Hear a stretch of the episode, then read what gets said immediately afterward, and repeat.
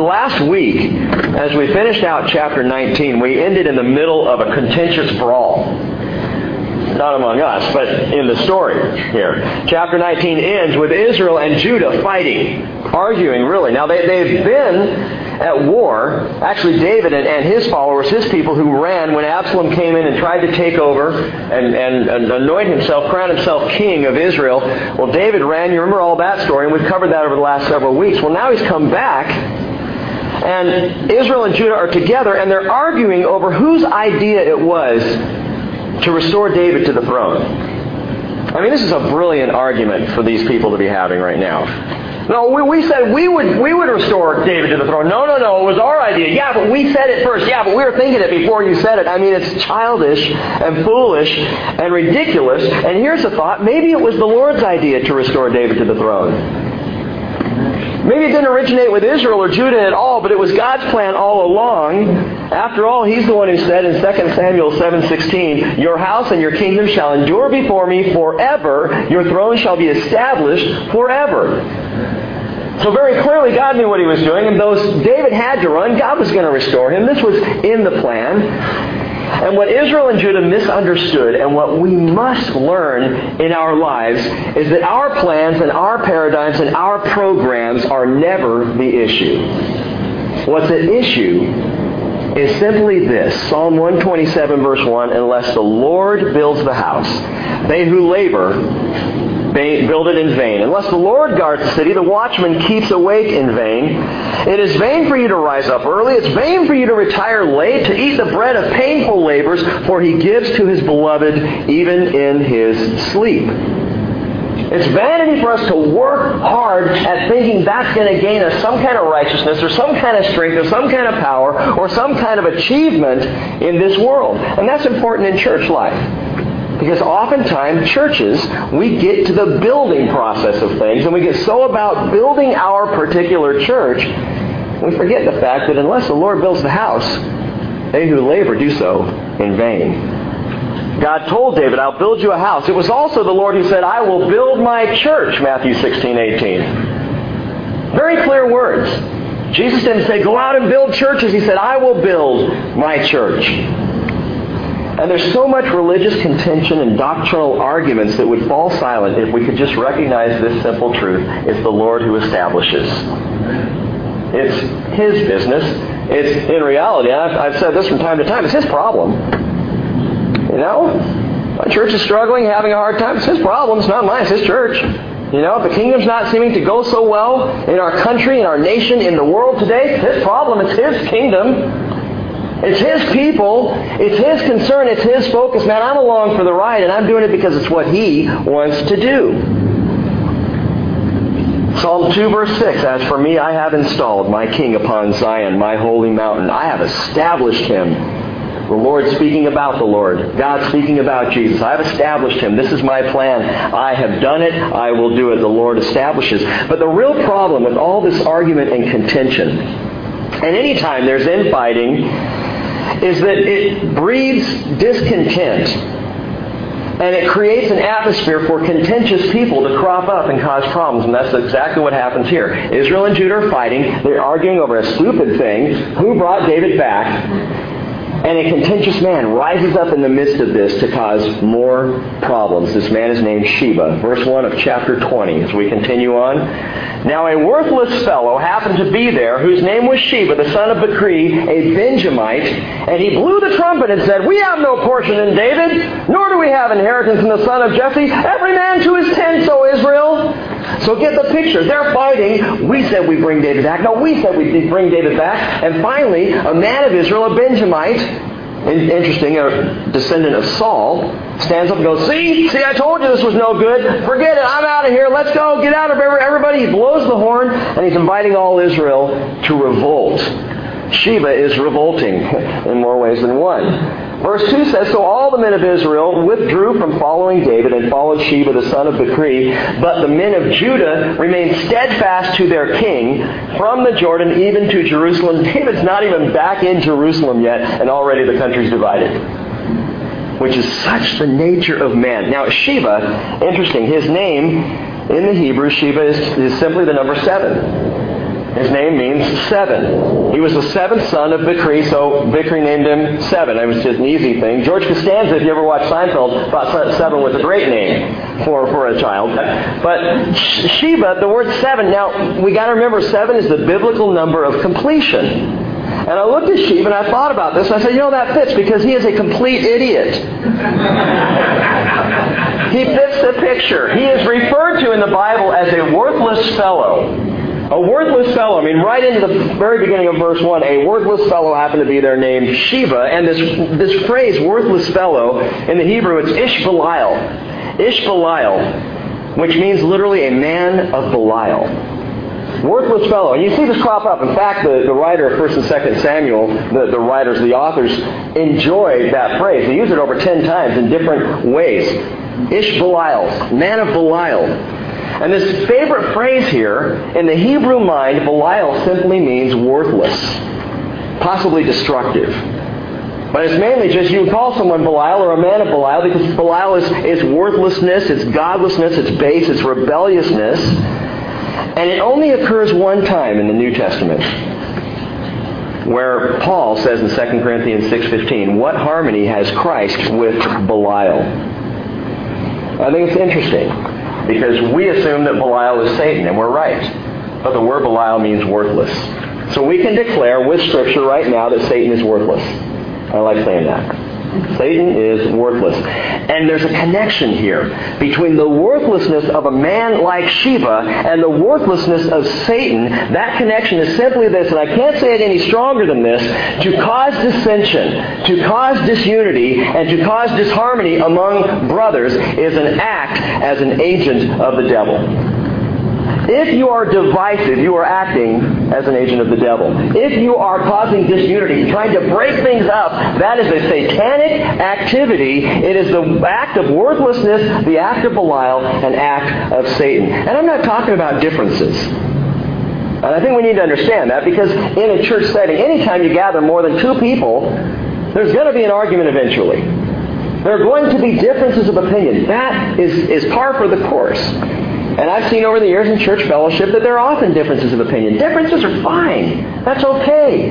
As long as they're worked through in love and compassion with an aim to unity at the end of the day. But dissension and disunity to drive a wedge and to break apart, this is an act of the devil.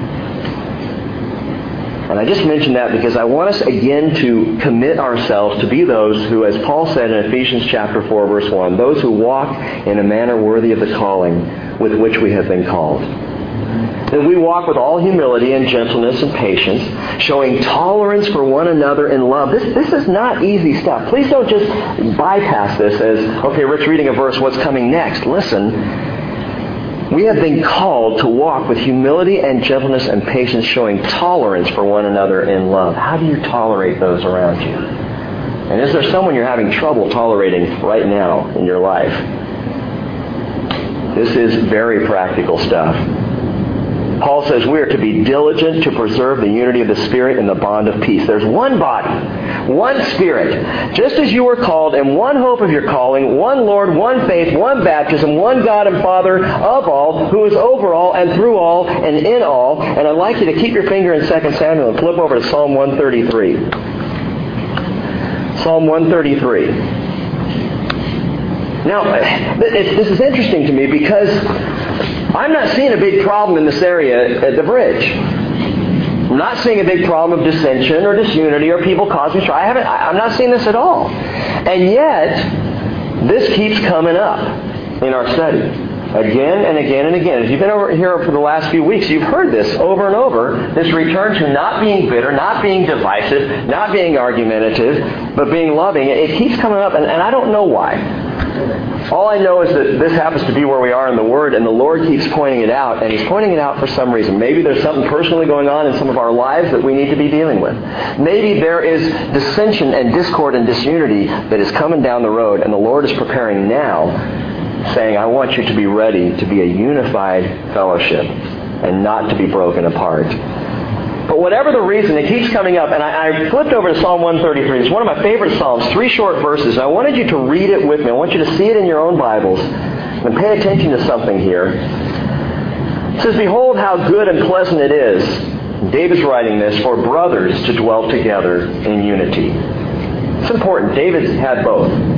He's had unity with his brothers. He's also had a great amount of discord and disunity. He knows what's good and what's bad here. And he says it's so pleasant to dwell in unity. He says, verse 2, it's like the precious oil upon the head, coming down upon the beard, even Aaron's beard, coming down upon the edge of his robes. It's like the dew of Hermon coming down upon the mountains of Zion, for there the Lord commanded the blessing, life forever. And I wanted you to read this and think about this. It's, it's a pretty familiar psalm. It's one that would be good to go back to time and time again, even to memorize. But there's something of the geography of Israel that, if you know it, speaks powerfully in this psalm. The geography of Israel, he says it's like, well, he says it's like precious oil, and then he says it's like the dew of Hermon coming down upon the mountains of Zion. Well, Hermon and Zion are not even close to each other. If you've been to Israel or if you've looked at a map of Israel, you know Mount Hermon is in the far north. It's that snow-capped peak. It's a huge mountain. Mean, it would rival some of the mountains in Washington. It is a massive mountain far north of Israel. Mountains of Zion are the mountains on which Jerusalem sits, in the heart of Israel. So how is it that the dew of Hermon is resting on Mount Zion? And I began to think about this and think, well, that's how it works. That's how the atmosphere works. You know, the rain falls, and then it gets kind of, as the sun causes it to evaporate, it evaporates back up into the clouds, and then it gets spread out. And what David is saying here, and I think this is powerful and poetic at the same time, in the same way the dew of Hermon evaporates into the sky and falls on the mountains of Zion, may we be unified. The same dew that's there is the dew that's here. The same moisture, the same rejuvenation, the same refreshment that Hermon receives, Zion receives. It is all one nation, David's saying. And we need to be unified with that kind of a picture. And by the way, both the dew in this psalm and the oil of this psalm remind us of the greatest single unifying factor in the Christian life, and that's the Holy Spirit. The dew is a picture of the Spirit, living water. And oil throughout the Bible is always a picture of the Spirit. Whenever you see, see oil mentioned, think about the Spirit. What is it saying here? Precious oil, sweet dew, it pictures the Spirit of Christ. Well, Sheba, this man of Belial, go back to 2 Samuel now. He stirs the pot, and the people of Israel flee, and David continues back to Jerusalem, and the plot thickens. Verse 3 Then David came to his house at Jerusalem. And the king took the ten women, the concubines whom he had left to keep the house, and he placed them under guard and provided them with sustenance, but did not go into them. So they were shut up until the day of their death, living as widows. And there's a great compassion, in fact, a great deal of grace that David shows here. Because of what happened with Absalom, and you recall, Absalom went into these ten concubines and he slept with them. Didn't sleep, he lay with them. In the sight of all Israel, trying to lay claim to his father's rule and authority, he violates these ten women who belonged previously to David, and David would have every right under Jewish law to divorce all ten of them and send them out on their ears. But he doesn't. Instead of divorcing them, he treats them as widows with kindness, provision, they remain there, taken care of, looked after. I know the phrase says they're shut up, but they are treated, what that's saying is they're treated as widows. They are cared for by David to the day of their death, but he himself will never go into them again because of the way they were violated. I love that about David. He denies himself his own pleasure in this case to care for others and to do what would be the right thing to do. Well, verse 4 going on, Then the king said to Amasa, Call out the men of Judah for me within three days and be present here yourself. So Amasa went to call out the men of Judah, but he delayed longer than the set time for which he had appointed him. Remember, Amasa was commander of Absalom's army, Joab of David's, but when David tried to come back and unify politically the people, he said, Now Amasa, I want you to be over the army instead of Joab. And it was a move to try and bring Israel back in and say, look, I'm even going to use your commander as my commander. So Amasa's in charge, but what's interesting in these couple of verses is it appears to me that Amasa's heart is not in it. He's delaying. He's not jumping at the chance to serve David. He's delaying longer than the set time, which David had appointed him to get to work, to be busy. He's moving slow. It's a picture of heartlessness. He, he's just not in it. Well, verse 6 going on. So David said to Abishai, Now Sheba, the son of Bichri, will do us more harm than Absalom. So take your Lord's servants and pursue him, so that he does not find for himself fortified cities and escape from our sight. So Joab's men went out after him. Abishai and Joab are brothers. They're both still fighting in the army. And so they go out. They're on the run. They're pursuing. Amasa is still nowhere to be found at this point.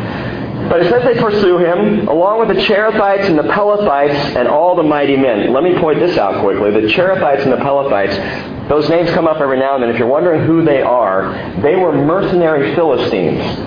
They were people from the land of, of Philistia, but they had attached themselves to David when he was living down there, and they are fiercely loyal to David, and they stand with him the rest of his life. So these are foreigners who are now fighting for David and they stick with David. That's who they are. And all the mighty men and they went out from Jerusalem to pursue Sheba the son of Bichri. And when they were at the large stone which is in Gibeon, Amasa came out to meet them. So finally he's catching up. Well, I guess I better do something, you know. Guess I'm the commander. And Joab was dressed in his military attire, and over it was a belt with a sword in its sheath fastened at its waist, and as he went forward it fell out.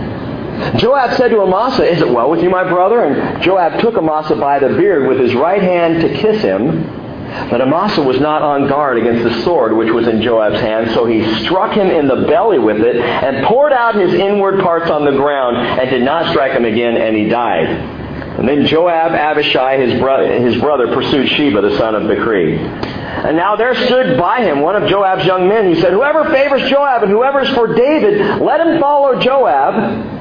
But Amasa lay wallowing in his blood in the middle of the highway. And when the man saw that all the people stood still, he removed Amasa from the highway into the field and threw a garment over him when he saw that everyone who came by him stood still. I, I told you last week we'd see a story called the A Mess of Amasa, because that's what's going on here.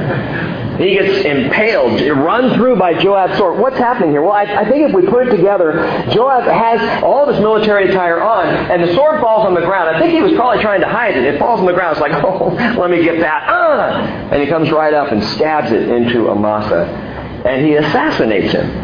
And why would Joab do that? Because he took his job, man. I'm the commander. I don't care what David says, I'm the commander. You've come and you've taken my job. And so he steps into it and he kills Amasa. And Amasa ends up wallowing in his blood in the middle of the road, guts hanging out, and everybody's just shocked. They're staring at the situation, just looking at it. Finally, someone says, For Joab and for David, let's go.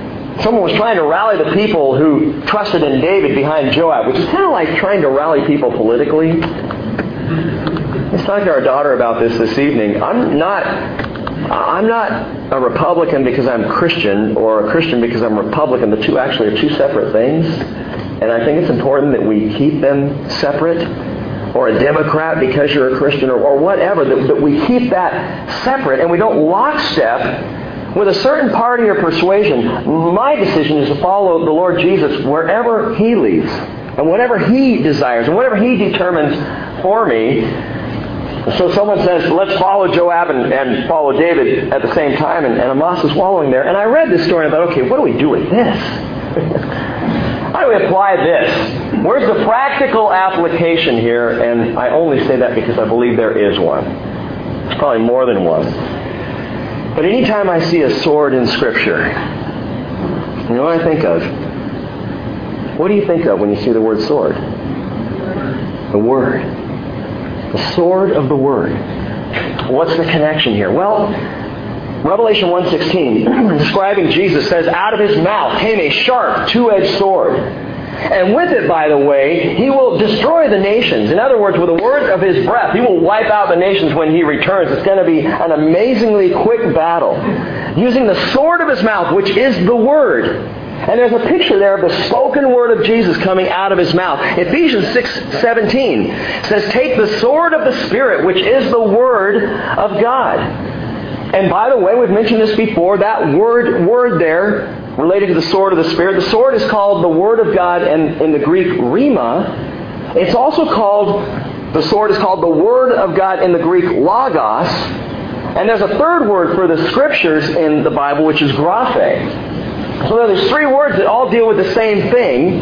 I'll explain why I'm telling you that in a moment. But Hebrews 4:12 says the word of God is living and active and sharper than any two-edged sword, and piercing as far as the division of soul and spirit, of both joints and marrow, able to judge the thoughts and the intentions of the heart. Gang, the spirit of the living God is in the word, and the word is of the spirit. And I want to be sure we understand that we don't divide the two out as though they were separate. The Bible tells us the Word, the very Word that is in your hands, is living and active. There's no other book ever been written by the hand of man that you could say is alive. Well, there are fantasy stories, Chronicles of Narnia, Harry Potter, that talk about books that are alive. It's all fantasy. This is not fantasy.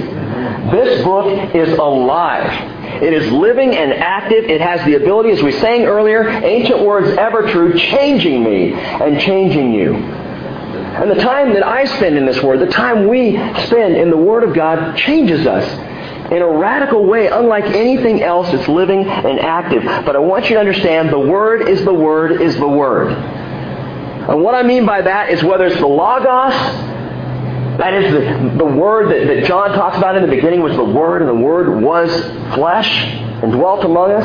That that Logos is that, is that Greek word for the mind and the reason the Word. It's attached to Jesus. In Revelation 19, where it says he has a name on him, and it is the Word of God. The Word is the Logos, but the Rhema, that's that other Greek word, which means spoken word, the word that's said.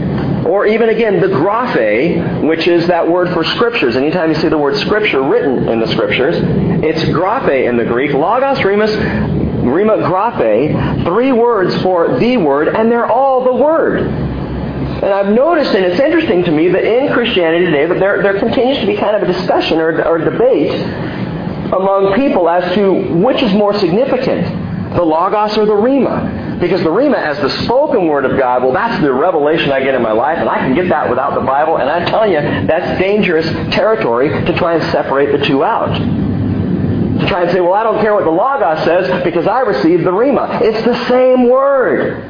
It is all the same word. It is all God's word. And listen, He will never contradict Himself, and one word of God will never invalidate another word of God. He will never come out and tell you something that is different or other than or contradictory to what He has already written down. The Word is the Word is the Word. And so, as I've said before, the way we know that we've received a word from the Lord, or we're hearing an actual spoken word from God into our hearts or into our minds, it's tested against the written word. Is it consistent? Is it what He's already shown us? Is He just, you know, enlightening us? Is He illuminating the word that we already have in our hands? Mormonism Mormonism claims the Book of Mormon supersedes Scripture, that is the Bible, anywhere that there's a contradiction. Well, how inconsistent is that? Mormonism even goes further to claim that any new revelation received by a prophet in the Mormon church that contradicts an old revelation of a prophet in the Mormon church, the new revelation is the one you go with. So you can change it anytime you want. You can make it as different or unique as you want it to be. Whatever this generation needs, that's where you go. And it's not just in Mormonism. It's in the church where we keep finding people rising up and saying, this generation needs a fresh expression. I'll tell you what this generation needs the ancient word. That is as powerful today and as relevant today as it ever was. There is, I, am noticing this, I've been reading a lot of things about this lately, and I've talked a bit about the emergent church.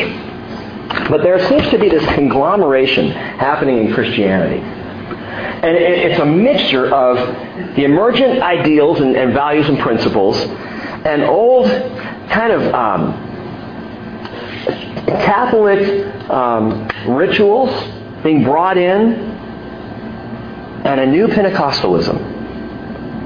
And I was thinking about this through the week, that this, this new Pentecostalism, and, and it's, for lack of a better phrase, it's, it's a charismatic approach to the Lord.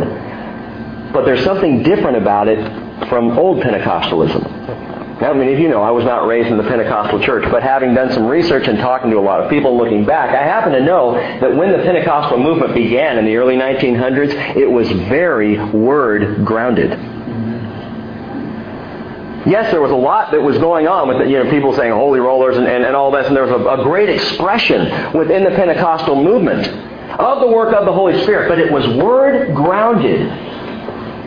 Not so much in this new attitude that's coming out today, where people are closing the word as irrelevant, and they're saying, but I'm receiving a word from God. And so we're seeing in churches this bizarre mix, bringing in ritual, mixing it in with different, different types of, of worship and expressions, and mixing in this idea that, that God just kind of speaks, and, and whether or not it's, it's, it, we don't, uh, you know, this is okay, but what we need is just, just out here. That's why I'm pausing and taking some time with this. Gang, the Holy Spirit never contradicts Scripture. He enlivens it. His presence with us is what makes page words on the page that yeah they're, they're just print but they jump off the page. They come alive and they show us and we see things. You know a sword goes through Amasa and we think okay great. Bloody history. No applicable history. And let me tell you how. There is a time and we see this in the story before us there is a time when our use of the word is dangerous is inappropriate. One time that i can think of and it's when we, like Joab, drive the word into a brother, when we use it to wound a sister, when we use the word of God to cut down another believer. Proverbs chapter 30 verse 14 says, There's a kind of man whose teeth are like swords, and his jaw teeth, that is his fangs, like knives, to devour the afflicted from the earth and the needy from among men. We are never, ever, as brothers and sisters in Christ, we are never to use the word to leave a brother or sister wallowing in their own blood. As we see with Joab and Amasa. We never pull out the sword and drive it into someone to, to get harmed. We never drive the sword into someone to, to elevate ourselves into a place of position or power or authority. That's why it's called the sword of the Spirit, because we need the Spirit's help to handle it right. I was just having another conversation with Hannah yesterday. We're driving home from, from picking her up at school, and, and she was talking about how a guy came, came up and was arguing with her about, because he knew she was a Christian, arguing with her about the truth of the Bible. And of course, he brought up what's getting to be kind of an old argument. Well, there are a lot of gospels out there, you know. So who knows that they chose the right ones? I mean, there were hundreds of gospels written. That, yeah, they weren't.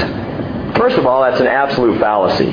Second of all, the hundreds are the many gospels or the extra gospels that were written tended to be written much later, like 300, third century, fourth century, and were not written by people who were contemporaries of Jesus. So Hannah and I were talking about all that. But I noticed in my daughter something that I that I saw myself when I was in high school, and that was a desire to take this and just you know cut into people stab them and take them down. You know, oh, I know the word. You know, and if I could get into an argument with someone about the Bible and win, and they'd walk off going, and I sit there and I go, yeah, all right. I'm in command now. Just like Joab. And I was able to tell Hannah yesterday, you know what, be careful, sweetheart. What, what this young man needs more than anything else is grace. And he needs compassion, and he needs to hear about Jesus. So don't just try to win arguments.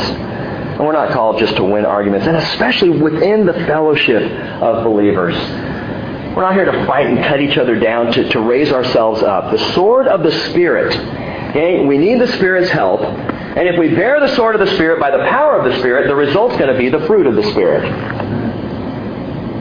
So the Word is the Word is the Word. And it all belongs to one and the same Spirit of God. I um from time to time will struggle as I'm studying at home because I've learned that the most inappropriate place for me to use uh, the Bible for my own jabs and stabs against people is when I'm teaching and preaching. And there are times where it's easy to do. There are times I'll step up here, and it is not any time recent here, but I'll stand up and I'll know of an issue going on in the fellowship. Man, I could easily open up the Word. And Thomas, you know what I'm talking about. We, we can, you know, as pastors, open up and go, well, this morning I'm going to be talking about tithing. Happening to know that someone is struggling with it, and the whole time you're just looking at them. You know, I told you what the Word says, man. You know, get with it. You know, or you pick some topic where you know someone's struggling, and that's why I'm thankful that we've been led to just study through the Bible because I don't really have that opportunity the worst place that I can think of for me to stand up and use as a platform for jabs and stabs is in preaching and teaching. It needs to just be God's Word. Now, that doesn't mean you're not going to be poked a little bit from time to time. Doesn't mean you're not going to be cut to the heart. But I can promise you this if you're cut to the heart by anything that comes from up here, it's not me because I pretty much don't have a clue what's going on in this church. Anyway, moving on. Romans chapter 15, verse 1, Paul said the following. He said, We who are strong ought to bear the weaknesses of those without strength and not just please ourselves. Each of us is to please his neighbor for his good, to his edification. For even Christ did not please himself, but as it is written, the reproaches of those who reproached you fell on me. And Paul says, whatever was written in earlier times was written for our instruction, even the mess of Amasa. Whatever was written in previous times, it's here for a reason. Written for our instruction so that through perseverance and the encouragement of the Scriptures, we might have hope. That's why the Word is so important. It's the encouragement that brings us hope. The Lord alone knows how to use the sword of the Word surgically. Our role is to carry it and use it under His authority and not for our own. Jesus said to Peter, and you might remember this scene in the garden, he said in Matthew 26, 52, Put your sword back into its place, for all those who take up the sword will perish by the sword. Says Peter, if you want to use the sword like that, if you want to fight with the sword, you're going to die by it. I don't need you to defend me. That's where Jesus goes on, by the way, and says, Peter, I could have called 10,000 angels. And I don't need you and your wimpy little sword play. And I think it's funny how the Bible describes what Peter did. He pulls out his sword and he lops off the ear of the servant of the high priest, a really, you know, threatening guy. He doesn't go after the captain of the guard. He goes after the high priest servant. Now, here's the wimpy little guy. I can get him. I'll take him right out, you know. And Peter goes after him. And Jesus says, Peter, I don't need you to defend me. And that's important, gang, because when we take a defensive posture with the sword, it can work against us. Put it this way if someone gets their ear cut off by you, how are they going to hear the word? So don't use the sword as a weapon to win battles, to, to, aside from winning the battle of the heart. Speaking the truth in love, Ephesians 4.15 tells us, and letting Jesus do the defending. Well, someone finally clears the mess of Amasa off the road. It says, as soon as he was removed from the highway, all the men passed on after Joab to pursue Sheba, the son of Bichri. Now he went through all the tribes of Israel to Abel and to Beth Maacah and to and all the Berites, and they were gathered together and also went after him. And they came and besieged him at Abel Beth Maacah. And they cast up a siege ramp against the city, and it stood by the rampart, and all the people who were with Joab were wreaking destruction in order to topple the wall. A little wise woman called from the city, Here, here! Please tell Joab, come here that I may speak with you. So he approached her, and the woman said, Are you Joab? And he answered, I am. And she said to him, Listen to the words of your maidservant. And he answered, I'm listening. And then she spoke, saying, Formerly they used to say they will surely ask advice at Abel, and thus they ended the dispute. In other words, this city was known for the art of negotiation. This city had a reputation for being the place where you went to find out, how do I deal with this conflict? She's saying, we, we have some wisdom here. She says, I am of those who are peaceable and faithful in Israel. You're seeking to destroy a city and even a mother in Israel. Why would you swallow up the inheritance of the Lord? And Joab replied, Far be it. Far be it from me that I should swallow up or destroy. Such is not the case. But a man from the hill country of Ephraim, Sheba, the son of Bichri by name, has lifted up his hand against King David. Only hand him over, and I will depart from the city. And the woman said to Joab, Behold, his head will be thrown to you over the wall. Seen Lord of the Rings? I was watching it on Sunday when I was sick. You know, the heads just roll in that movie. It's, it's disgusting. And then I read this and I thought, okay, well, you know, that's what happens.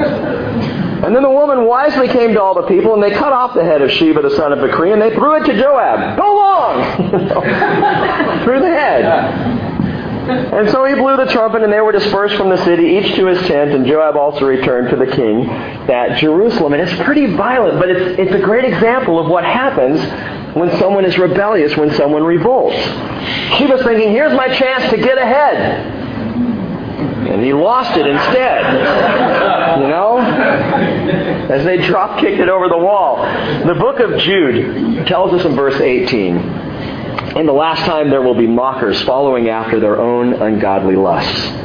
These are the ones who cause division, worldly minded, devoid of the Spirit. But you, beloved, building yourselves up on your most holy faith, praying in the Holy Spirit, keep yourselves in the love of God waiting anxiously for the mercy of our Lord Jesus Christ to eternal life. And I think it's interesting that Jude doesn't say, go after these guys, prove them wrong. What he says is, beloved, there are going to be worldly minded, spiritually devoid, divisive people. You keep yourself in the love. You be about the love of God. You wait anxiously for the mercy to be shown when Jesus comes. That's your part in this. Well, verse 23 says Joab was over the whole army of Israel, and Benaiah the son of Jehoiada was over the Cherethites and the Pelethites, and Adoram was over the forced labor, and Jehoshaphat the son of Ahilud was the recorder. Sheba was the scribe, and Zadok and Abiathar were the priests, and Ira the Jairite was also a priest to David. So what we're seeing here at the end of chapter 20 is things are finally starting to get back to normal. We're getting organization again in the kingdom of David. And God's not a God of disorder. He's a God of order. And so he's getting things organized. David's getting things organized, but the day ain't over yet. The next 14 verses represent one of the more difficult to explain and understand script, uh, sections in all of the Bible. This is a tough one. Watch this. Now, there was a famine in the days of David for three years, year after year. And David sought the presence of the Lord, and the Lord said, It is for Saul and his bloody house, because he put the Gibeonites to death. You understand what's happening here? Israel is having a famine because Saul killed some people early in his reign. Read on.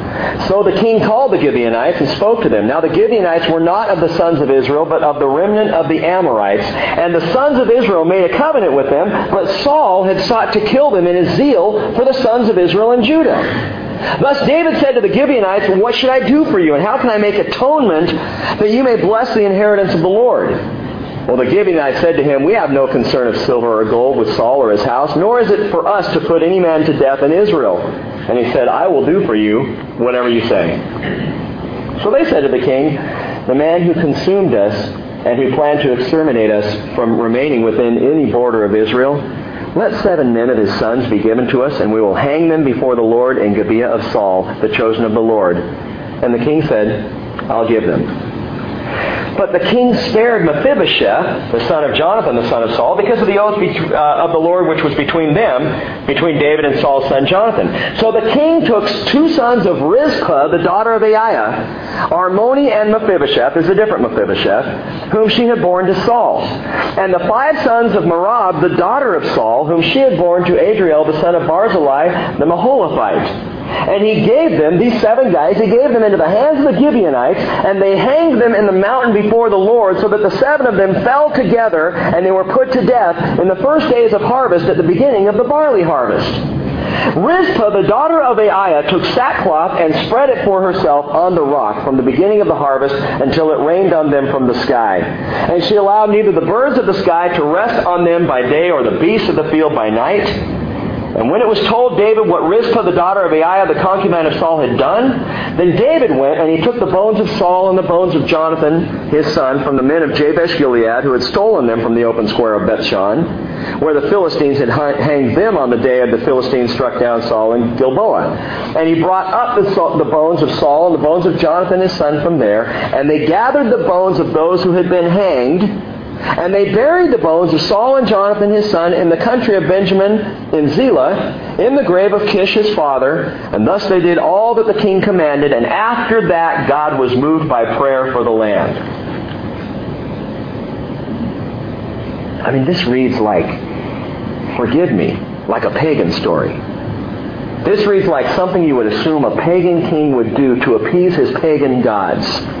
A covenant is violated. Let's take seven men, send them out, have them hanged, and let's pay for it. And then maybe, maybe the gods will be satisfied. That's the way this thing reads. And in going through this, I, I again ask the question, what do we do with this story? And I'll tell you what. Read through it a few times and we'll talk about it on Sunday.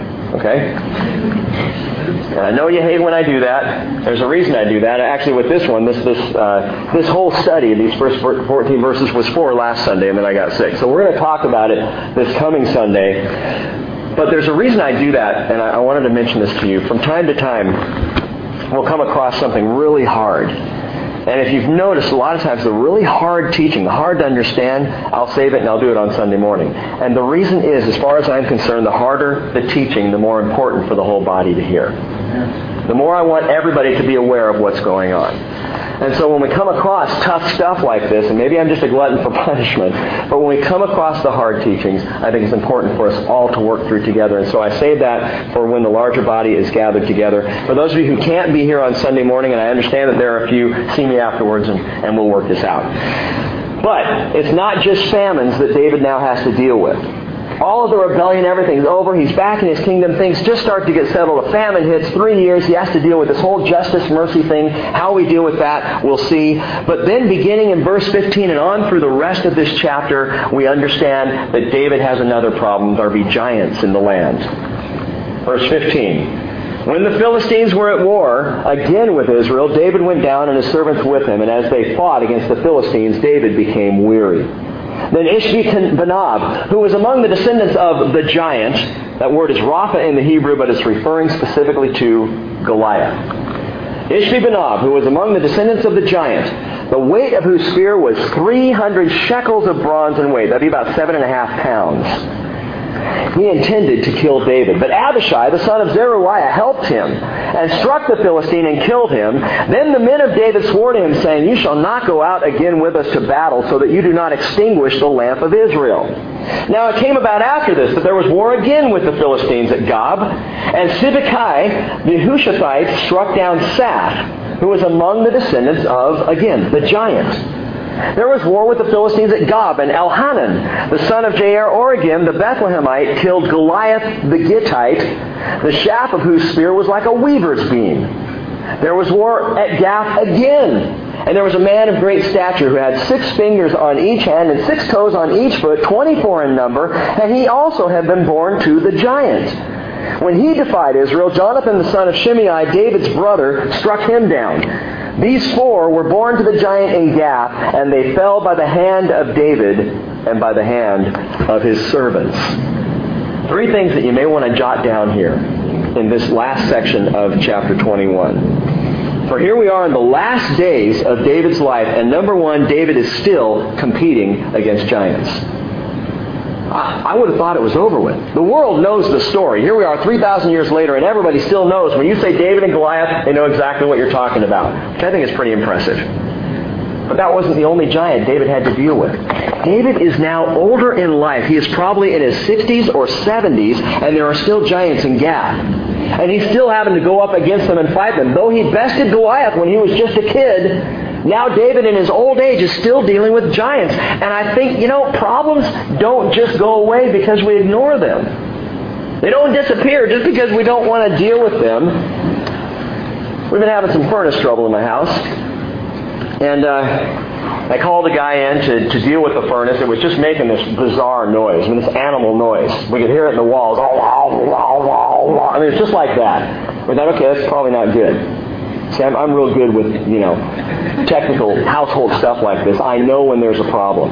See? And this is going on, and so we call the furnace guy, and he shows up, and he gets down there, and he starts opening it up and cleaning it out, and it is full of water. I didn't even know a furnace could do this. But apparently it sucks so much moisture out of the air, our particular furnace can suck out as much as a gallon of water a night in the winter months. And, but there's a little thing in the motor that sends the water out and shoots it out the side and, and sends it on out of the house. Well, that thing wasn't working. It was all gunked up. So he's cleaning out the gunk, getting all the water taken care of, and, and cleaning it up. And he tells me as he's leaving that our motor is shot, the bearings are gone, and it's going to have to be replaced.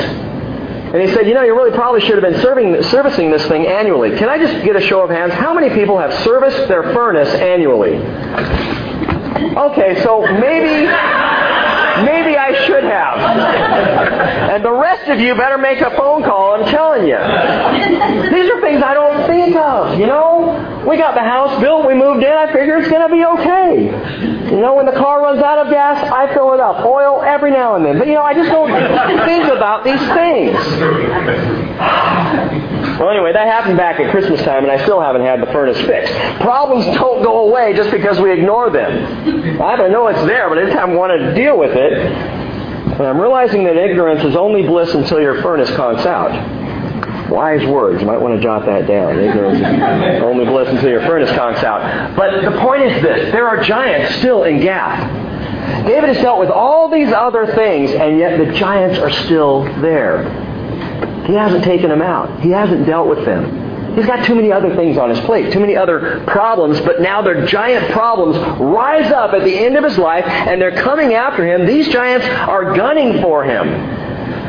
This, uh, this giant Goliath had sons, and the giant threat remains to Israel. Here are the sons' names again, by the way. Ishbi Benob, which his name means he lives on the height, which is a good name for a giant. He lives on the height. Not only is this guy a massively big guy, but he lives in a very difficult place to attack. Or at least he was born and raised on the heights. I saw that and I thought about um, the Golan Heights in Israel and how strategic and important that piece of property is in Israel.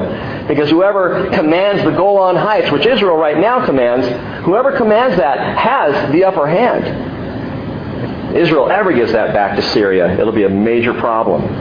But this man is a giant, Ishbi-Benob, lives on the height. The second giant, verse 18, is Soph. Soph has a wonderfully descriptive name. It means tall.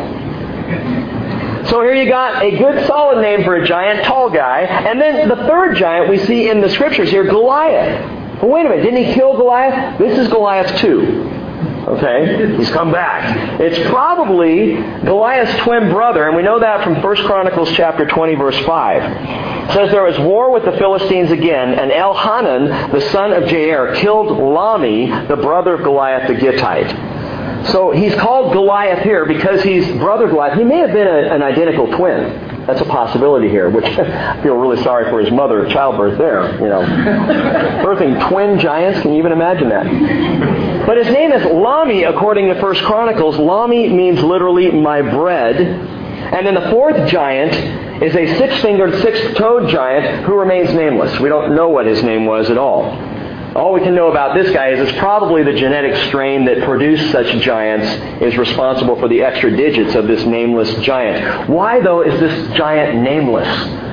He's just mentioned as the fourth one, who this guy Jonathan, he takes him down. Why is he nameless? Well, have you ever noticed how after a while all giants just look alike?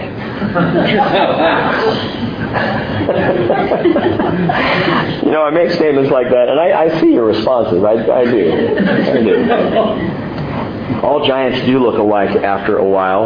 I'm talking about giant problems.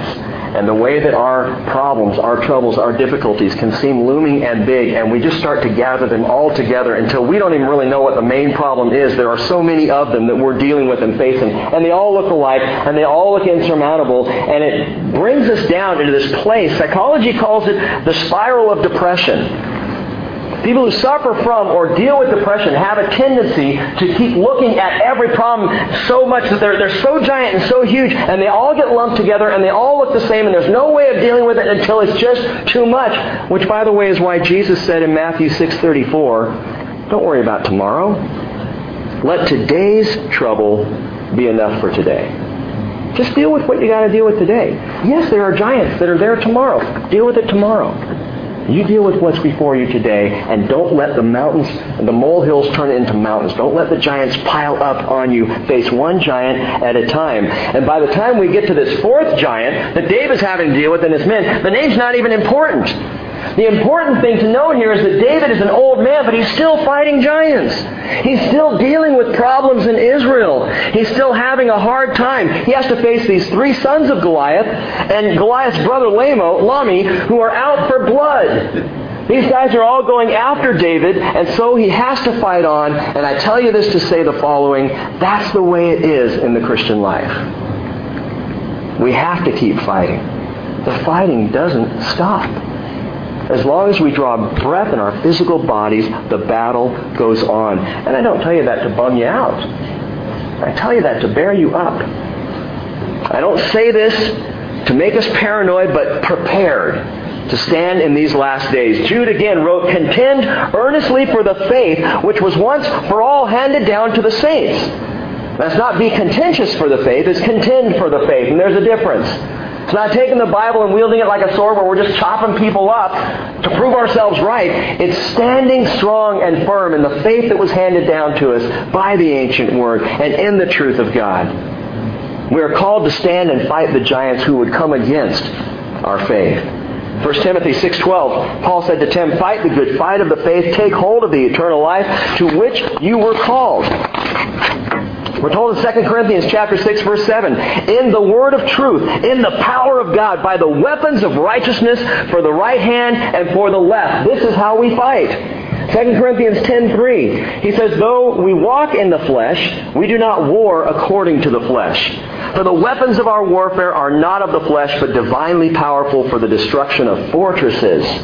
We are destroying speculations and every lofty thing raised up against the knowledge of God. We are taking every thought captive to the obedience of Christ. One pastor put it this way, there is no furlough from the fight of the faith. You don't take a day off. The giants are always going to be there. As long as we live, we will face them, and we are called to fight. And the fight is real. We know the enemy. In fact, we know the enemy by name. He is not some nameless, vague force out there, this, this generic thing of evil. He is real. His name is Satan. He is our adversary. Jesus faced him. We face him. And it is absolute truth that he's fighting. Now listen. Ignoring the giants won't make them go away any, more than ignoring the devil will make him go away. But you want to know what the Bible tells us sends Satan packing? Resistance. Where the Lord is concerned, resistance is not futile. Resistance. James 4 7, resist the devil and he will flee from you. Why? Because Satan's a scavenger. Satan doesn't like a head to head fight. Satan would rather go pick on someone smaller than himself. Satan would rather go and, and pick over the remains of someone who's already been hurt, who's already been messed up. He doesn't like a head to head. And so James says very wisely, resist him and he'll run away. Stand up to him and say, I will not do what you're trying to tell me to do. And he'll flee from you. A great way to do that, you see it in the temptation of Jesus. Three times Jesus quotes Scripture. He quotes the Logos, the Rhema, the Graphe. He quotes the Word of God, and he says to Satan, I will not bow to you. Get behind me. And here's the word to battle with. And Satan leaves him. Luke tells us for a more opportune time, indicating he's going to be back. So we keep on fighting, but we keep on resisting. And notice the progression of these four giants' names.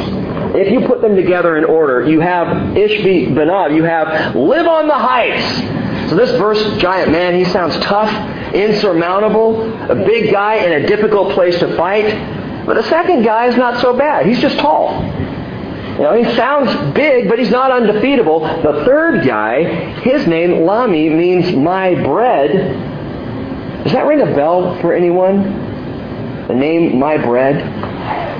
Back when the people of Israel came into the land, they were fighting against these people. They came to Kadesh Barnea on the border of the Promised Land, and remember the 12 spies went into Israel to check it out. And they came back, and 10 of them were shaken in their sandals. And they said, we can't fight. They're like giants. We're like grasshoppers. They're huge. We can't go against them. Remember what Caleb said?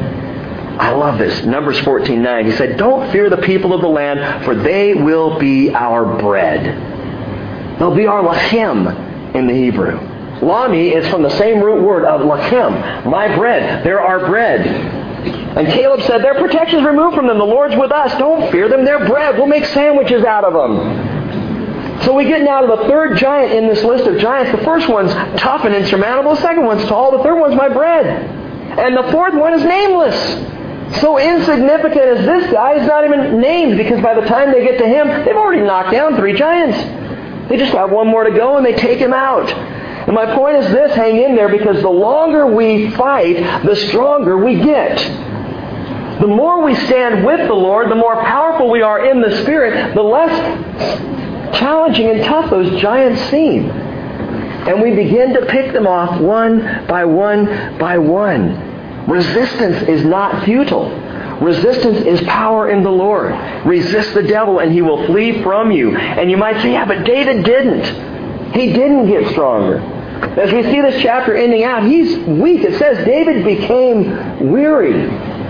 He's tired. This is the first time we've seen David go to battle and he doesn't have the strength to finish the fight. He's got to have other guys finish off the giants for him. And you may ask, well, how do I resist the devil when, like David, I'm just weary? I'm just tired. In verse 17, listen to what the men of David said to him. They said, You shall not go out again with us to battle, so that you do not extinguish the lamp of Israel. The lamp of Israel, that word lamp in the Hebrew is the word ner. It's used exclusively in the scriptures to depict two things. Psalm 119.5, Your word is a lamp unto my feet and a light unto my path. Your word.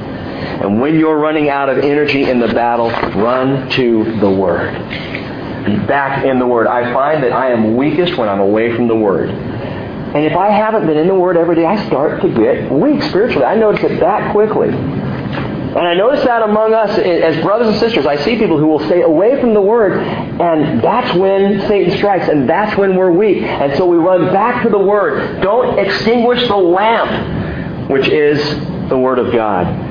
Isaiah chapter 8 verse 19 says, When they say to you, consult the mediums and the spiritists who whisper and mutter, should not a people consult their God?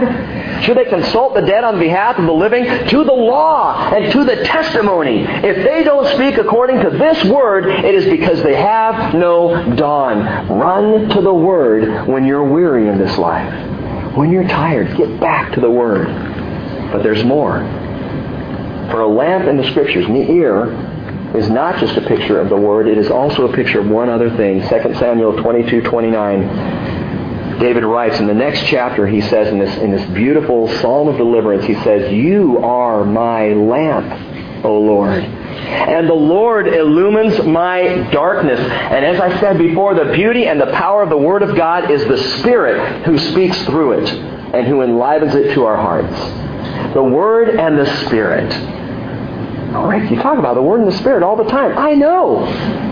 Because for us, the Word and the Spirit are it. This is how we live and function and move and breathe and exist and how we are strengthened in our spiritual life in the Word and in the Spirit together, simultaneously, not one without the other, both together. For in Scripture, the word lamp, it depicts both Word and Spirit. Bible students, you know this, the golden lampstand that stood in the tabernacle with those seven lamps on the lampstand is a picture of the Holy Spirit. The oil that we talked about before, oil a picture of the Holy Spirit. And there was oil in each one of those lamps, and those lamps illuminated the tabernacle. And the whole point was that is a picture of the Holy Spirit. And you can read and study about that yourself. Go to the book of Exodus, I believe around chapter 24 to do that. Compare that to Revelation chapter 1, where Jesus says, I'm walking around among the seven lampstands. And where Revelation chapter 1 also mentions the seven spirits that are before the throne of God, seven spirits are the Holy Spirit. A fascinating study. Also, Isaiah 11, verses 1 and 2 is a great place to go where you can compare the seven spirits and, and the Holy Spirit and the lampstand and all that and put all that together if you want to do that on your own time. But here's my point, gang. Let me be more specific. David could only be a representative lamp of Israel. They needed the king in Jerusalem. Go there. We don't want the lamp of Israel extinguished. If we know you're there, we will have courage and strength to fight. But David only represented the lamp of Israel. The Son of David, Jesus Christ, is the lamp of Israel, is the lamp of our lives. The Word is His, the Spirit is His. And in case you hadn't heard this before, please understand the Holy Spirit is the Spirit of Jesus. The Holy Spirit is not a vague, generic force out there. When we talk about the Holy Spirit, we're talking about the Spirit of Christ who He has given to us. It's Him. It's very personal. Holy Spirit is not an it. He's a He.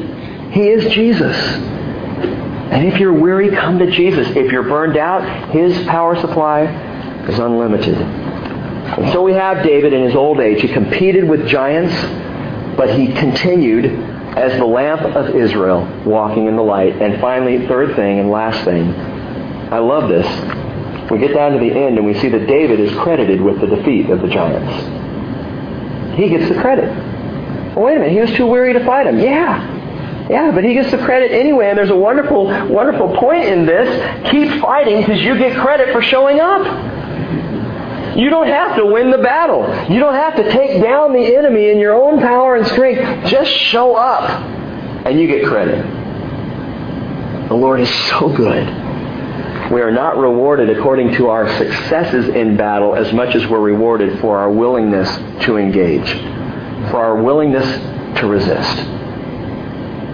God is so good. For this, Jesus says in Revelation 22:12, Behold, I am coming quickly, and my reward is with me to render to every man according to what he has done. So he's going to say, Rick, what'd you do? And I'm going to say, I showed up. And he's going to say, Well done. Well done, good and faithful servant. Just keep showing up to the battle. And let the Lord do the rest. Let's pray together. Father, we thank you for your word. Again, this is a bloody section of Scripture, and yet there's so much truth to be found in here. Our understanding of the power of your Spirit and your word, the lamp, the sword, the oil, the dew, all of these things that we've seen tonight. Remind us again of the place to which we can run, the person to whom we can go for strength in this battle. And Father, if any here tonight are weary or tired of the warfare, I pray, Lord, would you by your Spirit and through your word bring encouragement and strength and hope and help us to resist until that final day. Jesus, when you come back for us again. In Jesus' name, amen.